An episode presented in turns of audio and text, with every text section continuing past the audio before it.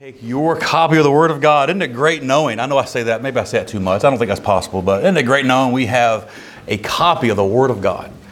I mean, for us, I mean, written to man, God loves us so much that He didn't leave us without a witness, and uh, very thankful for that. Take your Bible, go to 2 Timothy as we continue through the pastoral epistles. Uh, we will eventually get to Titus one of these, one of these Sundays. Uh, we will be in chapter 3 this morning. 2 Timothy chapter 3. And we'll, we'll read through that here in a moment, but I want to say again, good morning and, and welcome to the morning service here at Home Baptist Church. You know, we, we know that this building, these walls, and by the way, the Lord may open the, the, the, door for us to purchase this. Pray. Uh, we talked to the landlord, uh, and he's he's considered it. So he could say no, but we'll we'll still follow the Lord, of course. And uh, but considering selling this in about three years, so we're, we're hoping that uh, God continues to move on His heart uh, to sell it, and for a really good price, of course. And uh, whatever that price is, I'm sure if God gives us the the go ahead, the green light to do that, I'm sure He'll He'll provide the way to do that. But we want to be wise in those areas. And uh, this is the Lord's money. I mean, it's all the Lord's money anyway, uh, but we want to do the right thing there. But I, I, want to say that we know that church is bigger than this building. It, it's not even about this building, it's about this. It's about us, the gathering of baptized believers around the apostles' doctrine. You know, that's what church is. And, and to be honest, I very much look forward to, to every time we meet Sunday morning, Sunday evening, uh, Thursdays for the gathering of the saints. There's just something special about the gathering of God's saints. I mean, this is his idea. It's not my idea. It's not, it's not even Paul's idea. It's the Lord's idea. He says, I will build my church. And it's not just, we come together not just for sweet fellowship, and that it is, and not just for edification, and that it is as well, but to be a part of the collective worship of God. That's just amazing. I think right now of the workers uh, worshiping you know, downstairs with the children. I think of Jeff uh, down there working. I think of the, the nursery, and I don't think we have anybody in the overflow room, but we got some folks back here. I, I appreciate y'all guys, you, you being here. Uh, thank you. Uh, for those workers, and I may, maybe we don't say that enough here, but you know we have Jenny and we have Tyler up here leading music, and all that's put together so we can really lift up the name of the Lord Jesus Christ. And I hope that's the reason that you're here this morning. That is the right reason to lift up the Lord Jesus Christ. Being educated and edified and encouraged, those things we, shall, we will get here this morning, but that's the byproduct of a right heart of worship. And again, let's, let's take our Bibles and look at 2 Timothy. And I want to just go through here and, and, and read a few verses here. The Bible says in verse number one, This know also that in the last days perilous times shall come. For men shall be lovers of their own selves covetous, boasters, proud, blasphemers, disobedient to parents, unthankful, unholy. Without natural affection, truce breakers, false accusers, incontinent, fierce, despisers of those that are good, traitors, heady, high minded, lovers of pleasure more than lovers of God, having a form of godliness but denying the power thereof, from such turn away. For of this sort are they which creep into houses and lead captive silly women laden with sins, led away with diverse lust, ever learning and never able to come to the knowledge of the truth. Verse 8 says, Now as Jannes and Jambres withstood Moses, so do these also resist the truth. Men of corrupt minds reprobate concerning the faith. But they shall proceed no further. For their folly shall be manifest unto all men, as theirs also was. But thou, Timothy, hast fully known my doctrine, my manner of life, my purpose, faith, long suffering, charity, patience, persecutions, afflictions, which came unto me at Antioch, at Iconium, at Lystra, what persecutions I endured, but out of them all the Lord delivered me. Yea, and all that will live godly in Christ Jesus shall suffer persecution. But evil men and seducers shall wax worse and worse, deceiving and being deceived. But continue thou in the things which thou hast learned, and hast been assured of, knowing of whom thou hast learned them, and that from a child thou hast known the Holy Scriptures, which are able to make thee wise unto salvation through faith which is in Christ Jesus. All Scripture is given by inspiration of God. Mind you, this is the last epistle of Paul. All scripture is given by inspiration of God and is profitable for doctrine, for reproof, for correction, for instruction in righteousness, that the man of God may be perfect, thoroughly furnished unto all good works. Heavenly Father, we thank you again for today. We thank you for the reading of your word. Help it to sink deep into our hearts and minds, into our souls, Lord, that we can uh, allow it to change us for your glory. Lord, we love you and we thank you again for the cross. We thank you for the resurrection. In Jesus' name we pray. Amen. So, here in 2 Timothy 3, the Bible talks about a lot of negative things, does it not? Uh, I mean, if you were just focused on this, this passage here, at least the first maybe three quarters, all the way down to at least maybe verse number nine, eight or nine, we get kind of maybe a little sad, maybe a little frightened. But I want you to, I want to look at some things here. And I want to focus right there on that first three words of that of chapter three. The Bible says, This know also. This know also. This will be the, the title of today's sermon. This know also. But before we get into the, the negative here of, of chapter 3, I would like to start this morning with a deduced implication from the text, all of 2 Timothy prior to, or actually at least prior to chapter 3. So take your Bible and go back to chapter 1 of 2 Timothy. I want you to look at verse number 5. Remember, we're looking for an implication here, and that's going to be our first point this morning an implication, some givens, if you will.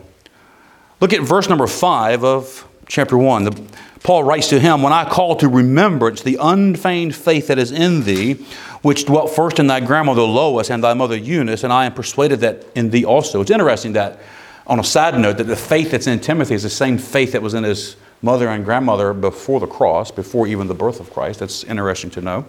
So faith in God is, is faith in God. But I want to point out that Paul is referring to Timothy's faith. Look at verse 6.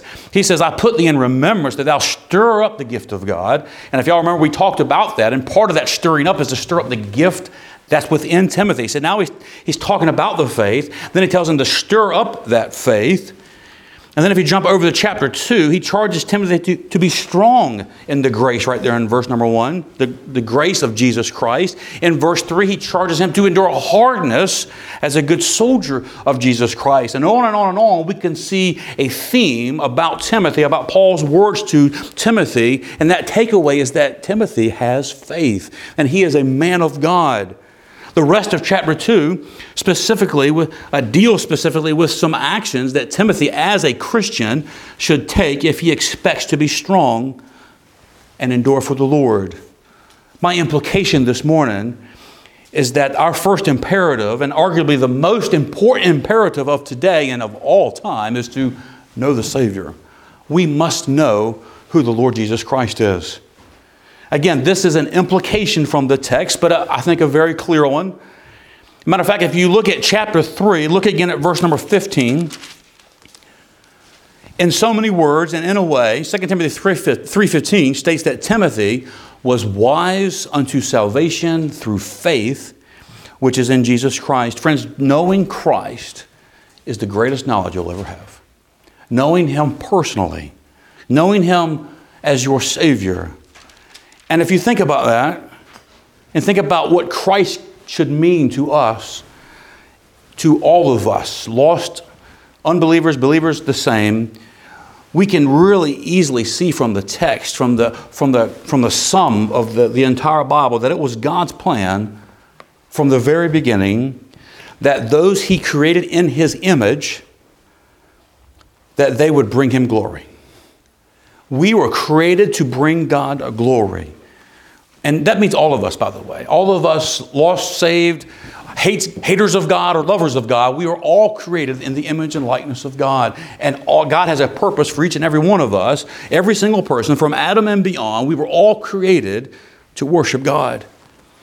Isn't it unique to know that we were patterned after God? Now, we are not God, but we are patterned after Him. We are in His image and in His likeness.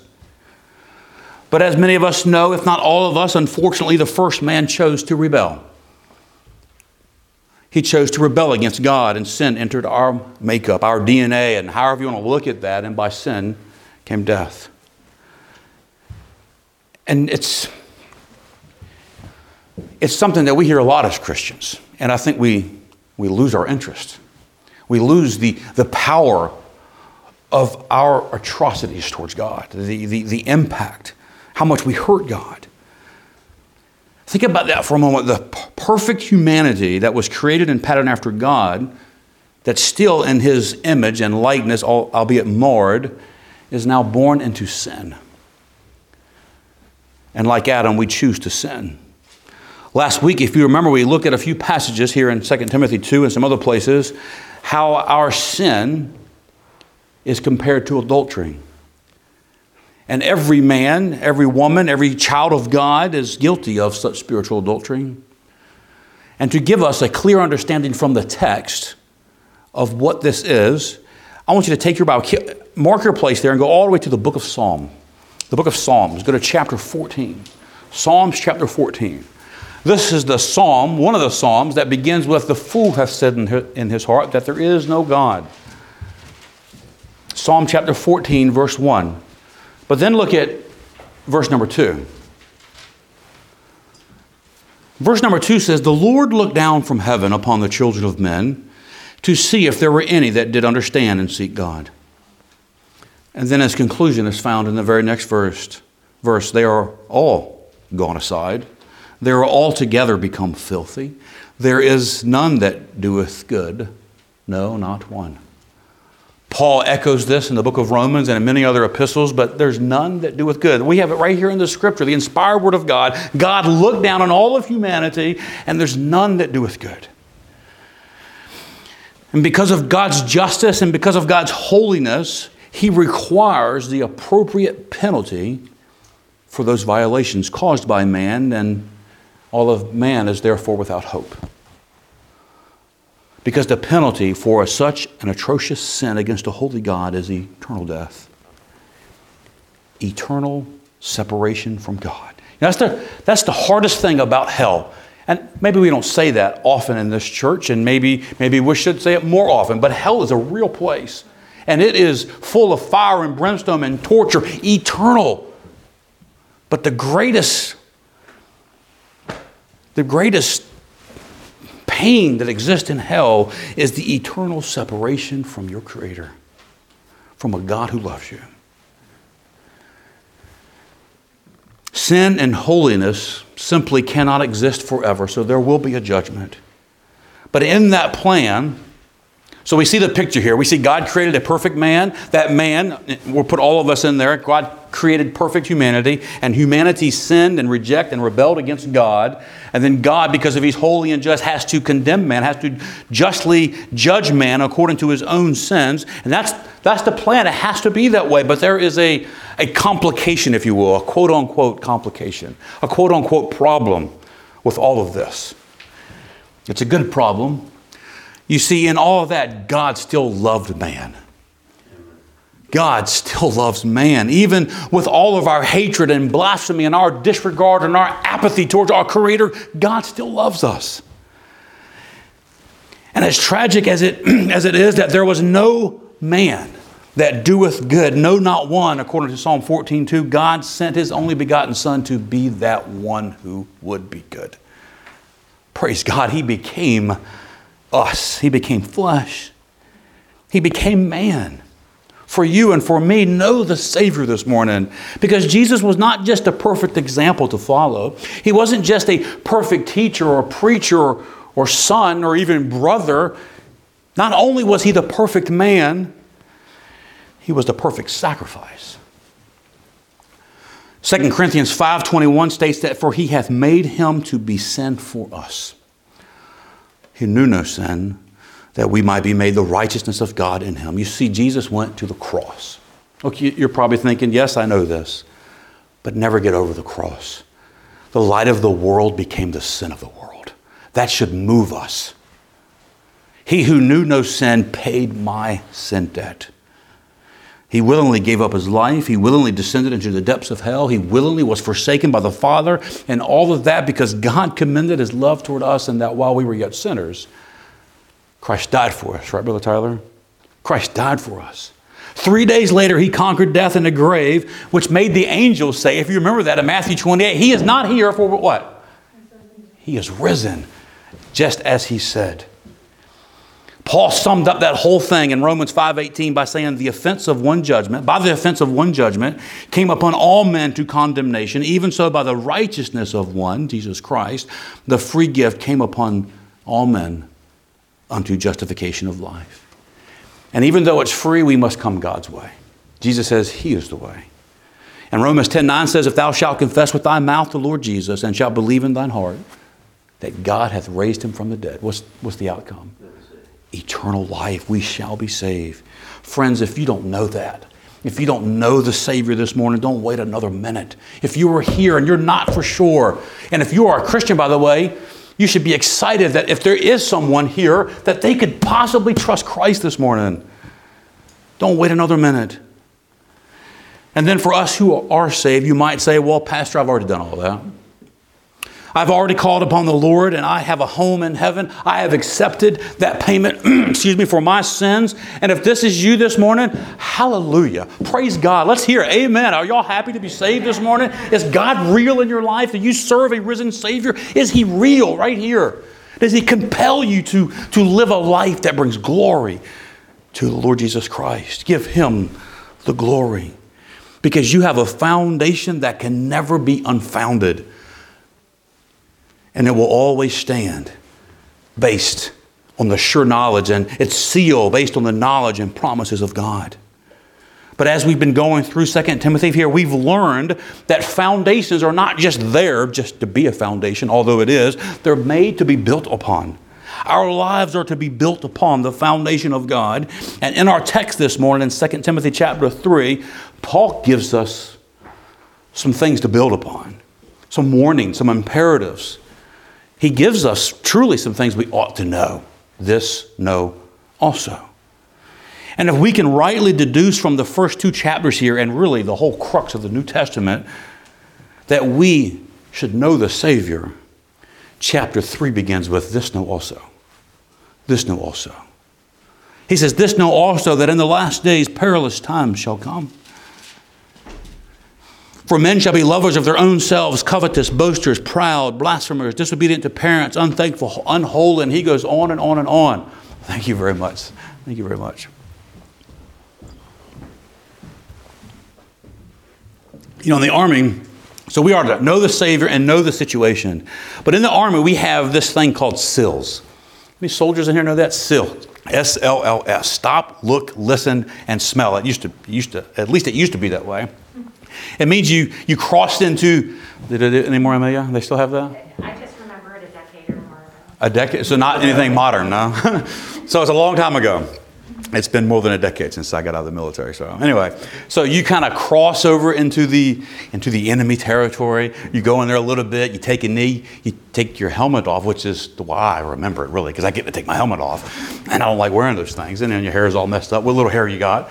Anyway, so you take it off and you stop. You stop you, you look around, you listen, you smell, and you're taking in the environment. You're really trying to understand what the environment is that you are in. It was a process to gain situational awareness, to gain more knowledge of the environment, the environment that you were in. And this is exactly what God is telling us to do here. If you are a believer this morning, if you are a child of God, you are in a world that is at enmity against God, right? We are not in our environment.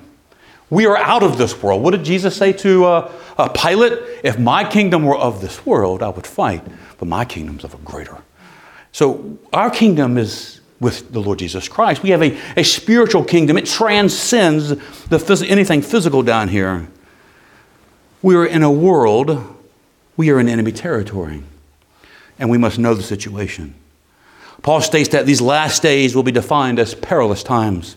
And he then really paints a picture, a very dark picture, of what some men in those perilous times will look like.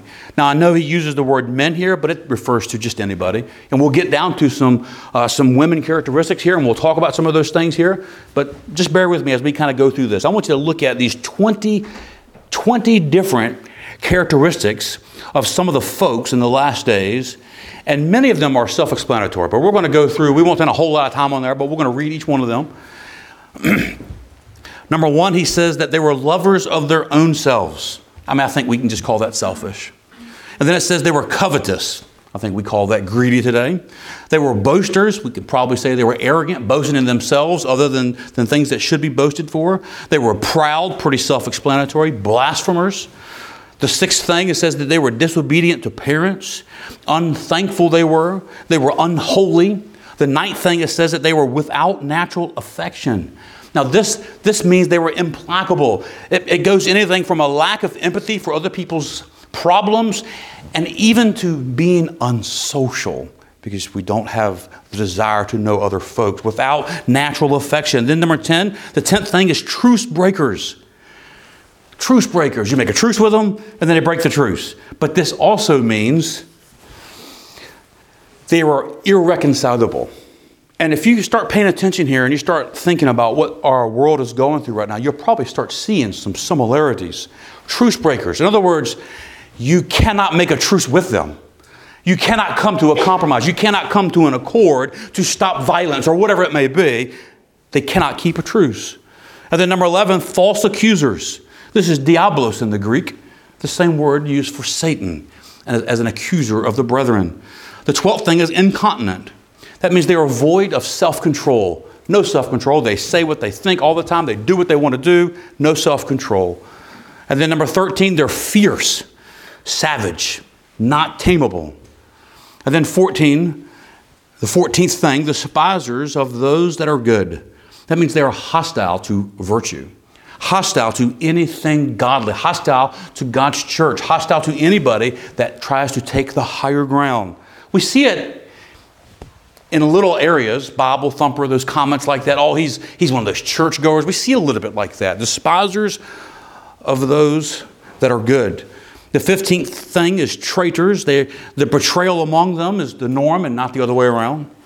They are heady. That means they are rash and they are foolishly reckless with their lives. Now, this is not a, a verse against adventure. I think God wants adventure. If you want to jump out of an airplane and, and all the things are in place and you want to have that adrenaline jumping out, I think you're crazy, but go for it. That's not what he's talking about here. Not jumping out without a parachute or, I don't know, that might be a little reckless. That, that's, that's just another word for that, but probably not reckless. But anyway, so number the 17th thing is high minded.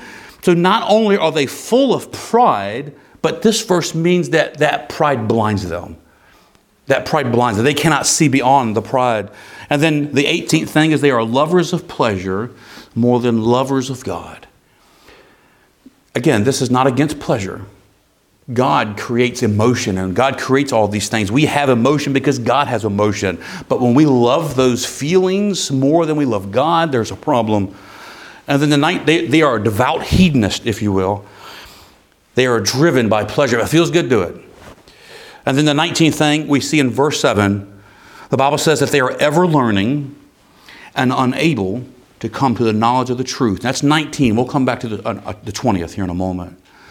This last one here, ever learning and unable to come to the knowledge of the truth. In other words, they are spiritually handicapped.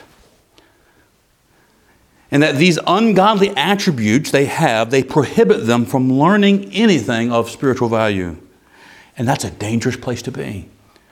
It's a dangerous place to be. Look at these things, and, and hopefully, if you're like me, you look at these and you're like, well, those people, those people, those people.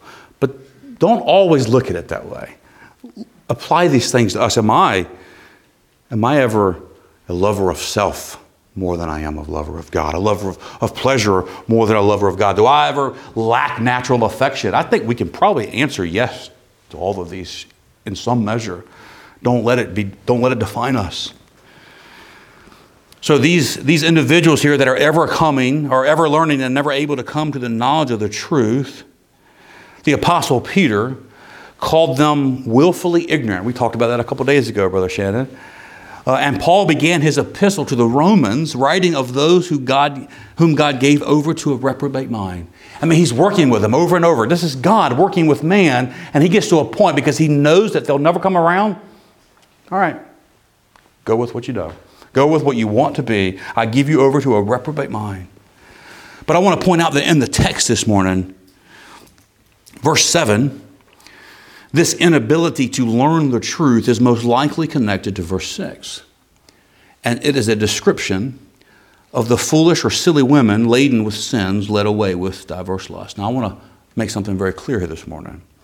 And it's important for us to understand that this verse doesn't mean that men cannot be led away. I think history would certainly prove otherwise.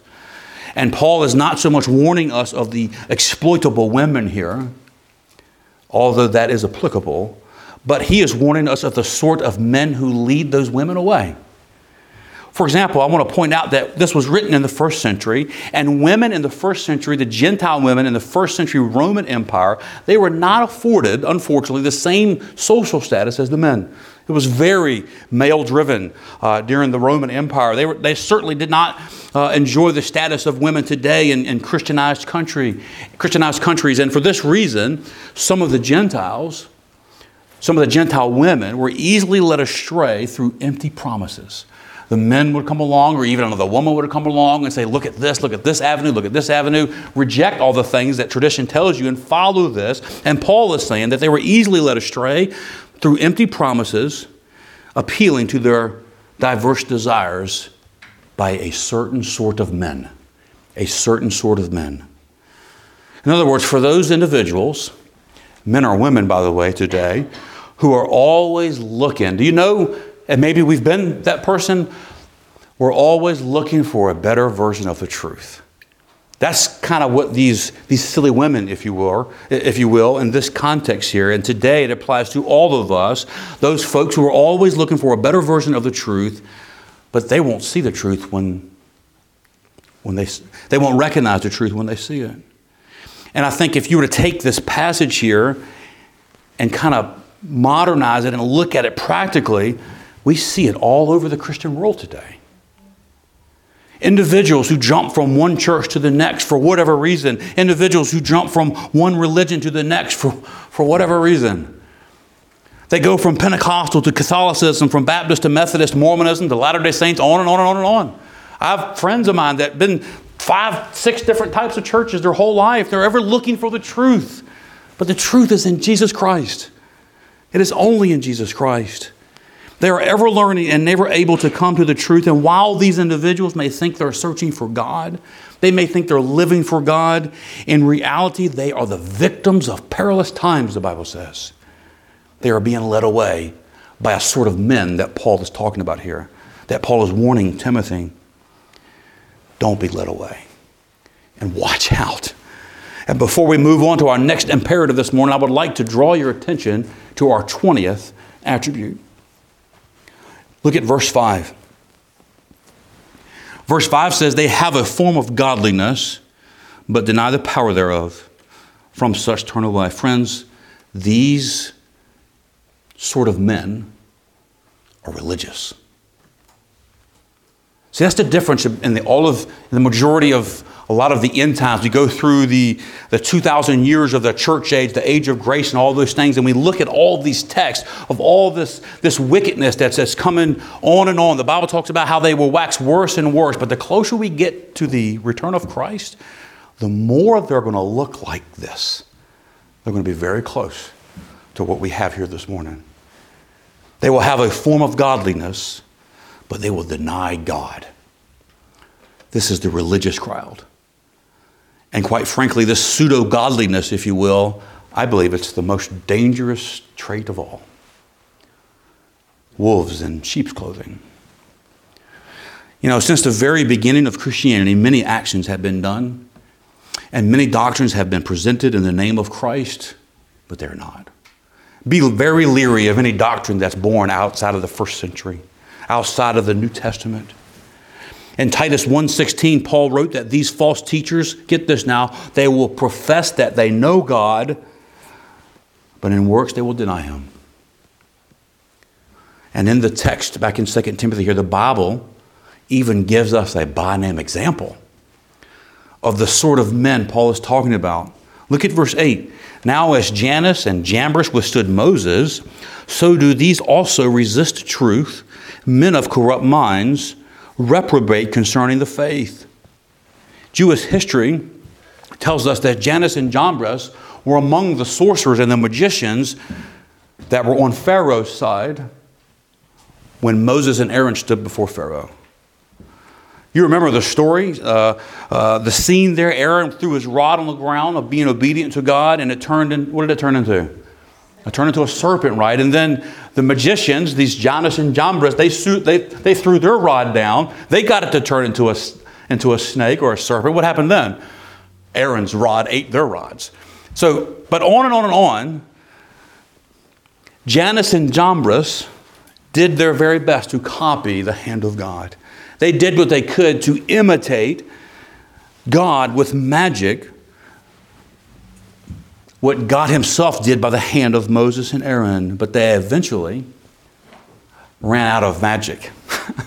they eventually ran into a brick wall. They, they come to a place where they can no, no longer mimic the power of God, and their folly was made manifest. I mean, y'all know the story. Exodus records very clearly the 10 plagues called upon Egypt. And you look at some of those plagues, they were allowed to do the serpent, they could, they could turn the water into blood, and on and on and on. I think it was the lice where they couldn't replicate the lice. And then eventually, God delivers his people. God, Pharaoh releases God's people, a clear example of what is yet to come for us. Paul is telling us that those sorcerers who are over there mimicking God with their magic and their power and all that are just like the teachers of our day today. But their folly is going to be manifested. In verse 9, he states in 2 Timothy chapter 3 that they, the false teachers, shall proceed no further. For their folly shall be manifest unto all men, as theirs also was, theirs being the magicians. And just like in Exodus 8:19, if you were to turn there, you don't have to for the sake of time, the magicians said unto Pharaoh, This is the finger of God. We cannot go against it. There's nothing we can do. It's the finger of God. And just like they recognize that they cannot mimic God anymore, so will the false teachers of our day. Because every man will eventually bow the knee. But until they're stopped, Paul says. Paul wanted Timothy, and God greatly desires for us to know, for us to know the situation that we are in. Why? So we can know who the enemy is. So, in these first nine verses of chapter 3, the Bible gives us really a litmus test and an examination so we can stay purged from the vessels of dishonor that he introduced in the previous chapter. Remember, we talked about that last week. He talked about the vessels of dishonor and the vessels of honor. And now, chapter 3 describes some things about those vessels of dishonor. But as always, God gives direction. Paul warns Timothy of who not to follow, and then he points him in the direction of who he should follow. So, after listing the many wicked characteristics of some of these men, he contrasts their qualities with his own. Look at verse 10. But thou hast fully known my doctrine. So you know all of them. Let me warn you about those, Timothy, but you know me. And in our application of the truth of the scripture this morning, for, we are to know the Savior, we are to know the situation, and we are to know our spiritual leaders. Now, this is a difficult point for me. But we are to know our spiritual leaders. Paul, again, here contrasts himself. I would assume it's probably a difficult thing for Paul himself to write. But he contrasts himself with those who have a form of ungodliness, who have a form of godliness. And he is essentially saying to Timothy, beware of their pseudo godliness and follow true godliness. Look at verse 14 of chapter 3. He says, Continue thou in the things which thou hast learned and hast been assured of, knowing of whom thou hast learned them. Now, that whom there is believed to be plural, and Paul is probably referencing himself, but also his mother and his grandmother, that of Timothy. And to the struggling believers in Corinth, Paul, Paul told them in 1 Corinthians chapter 11, Be ye followers of me, even as I also am of Christ. Now, that's where it's difficult. I mean, all of us, men and women, we want to tell others, Be ye followers of me as I am of Christ. And that's, I'm the only one that's, that's fearful. That means you're telling somebody to follow me, do what I do, and then if I don't do what God wants me to do, they're going to follow that. I'm guilty of that person following me. But Paul says to Timothy, unlike all those false teachers, you know me. You know my doctrine. You know my manner of life. You know my purpose. You know my faith. You know my long suffering. You know my charity. You know my patience. You even know the persecutions that I endured at Antioch and other places. Again, Paul is telling me, You know me. You know exactly what I stand for, who I stand for. Paul is saying, My statement of faith is not hidden from you. You know what I believe, and you know that it lines up with the scriptures. And I think of our application today of this text here of Timothy, of Paul charging Timothy to follow him, I think our application in this text is at least twofold. You see, there is a clear indication that Timothy had to remain teachable. Good followers make good leaders. Good followers make good leaders. I mean, think about it. Even in our Lord's example, Jesus made it abundantly clear who was he submissive to? Was he submissive to his own self? No, to the Father. To the Father. Yet he was the greatest leader ever. And he followed. Even when he was in the garden, even when it was tough, even when it was the most difficult thing he would face in his human flesh, he said, Not my will, but thine. He was the greatest leader that we could ever know, and he was a follower. As soldiers of the Lord, we are to remain teachable followers of Jesus Christ and followers of those men who God put in, in charge of us. And our second application is, that, is this that while we are to follow them that call on the Lord out of a pure heart, we are to do that. Paul says it in chapter 2. Uh, it kind of elaborates here on chapter 3. But here we are as Christians, sitting in the pews, if you will, all around the world, and even here specifically, but without being judgmental, we are to require a high standard of godliness from our spiritual leaders. It's in the Bible. We are to require a high standard of godliness and leadership from our spiritual leaders, like Timothy required of Paul. It's not enough for me to just come up here and preach every Sunday and not live a life. I owe it to God and I owe it to you. You should require that of me. We can even say that Timothy required much of Paul because Paul required Timothy to do so. Paul called him out Timothy, you need to keep me in line. You need to keep me accountable. And I think that pattern is all throughout the scriptures, especially in the New Testament church. 1 Timothy chapter 3, Titus 1, Hebrews 13, and many other places place significant qualifications, high standards of holiness, and responsibilities on spiritual leaders, all of which we fall short. In other words, I say that to say this we must be very careful, very careful about who we let influence us. We must know their doctrine, we must know their manner of life. Like Timothy required of Paul, because Paul required it of Timothy, we must know everything about them as much as possible. And again, as the pastor of a local New Testament church, I, I take this charge very seriously. It's near and dear to my heart. I make it a point to not only live a right life before my Savior, but also not to hide what I believe. You can go on any of our websites. You can tell. You can ask me. I will tell you anything. I will. I'll do my best to be an open book.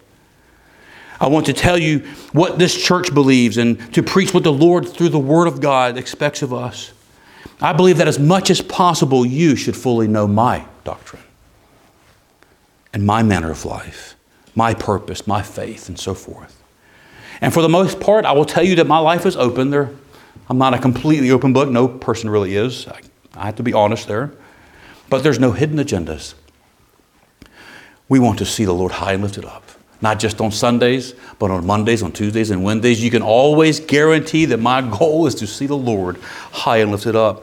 Second to that, we want to always press forward with the gospel of Jesus Christ. And I believe each and every one of us should live a life that brings glory to Jesus Christ.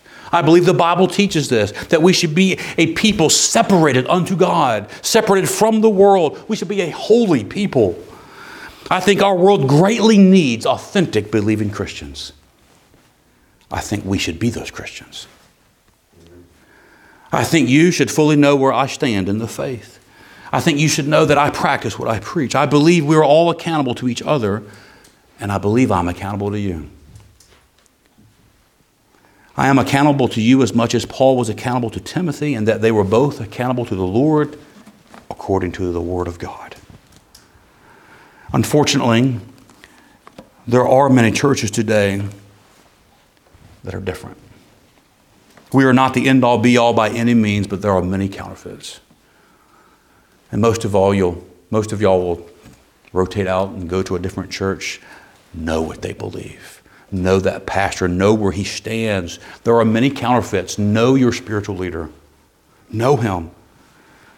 And I also recognize that now more than ever, we can choose to get our influence from thousands of different sources, not just from the pulpit, not just from this pulpit or whatever church you're a member of.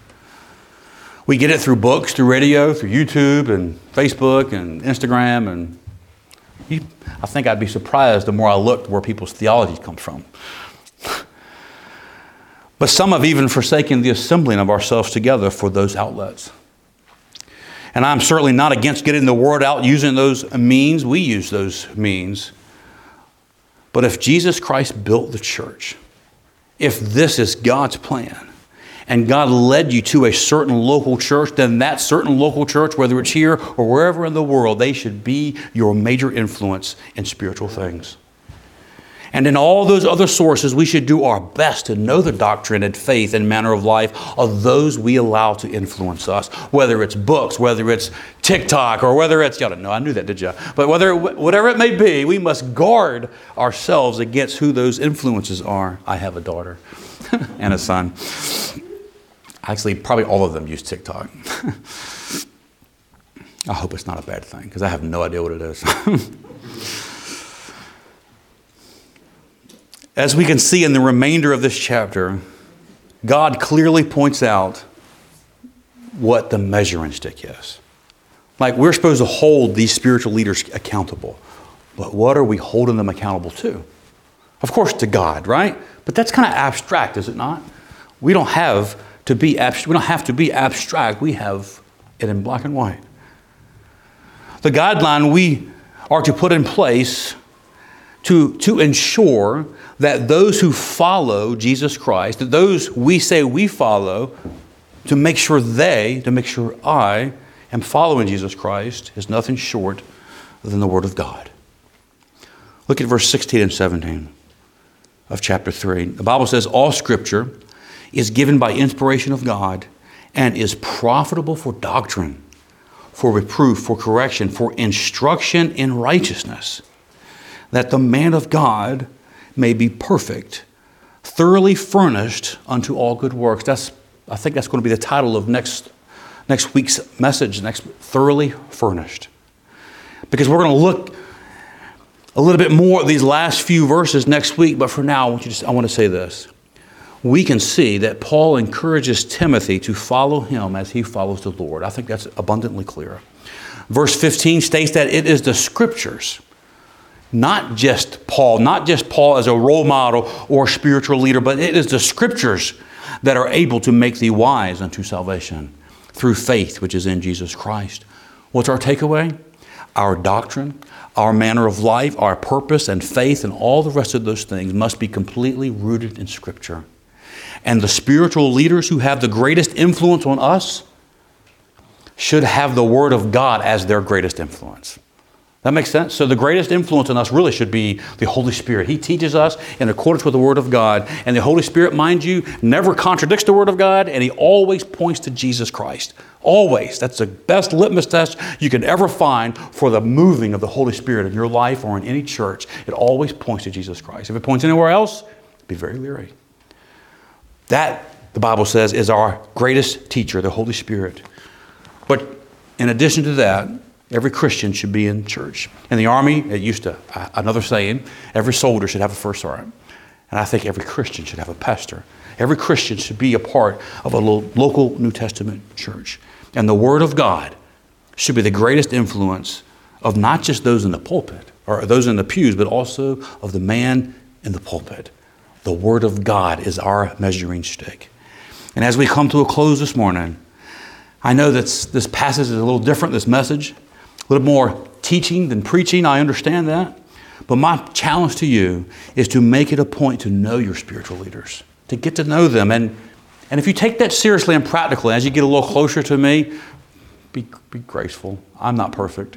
You will see very quickly that I'm not perfect. But know your spiritual leaders. Know the situation that you're in. And most importantly, know the Savior. Know the Savior. Let us pray.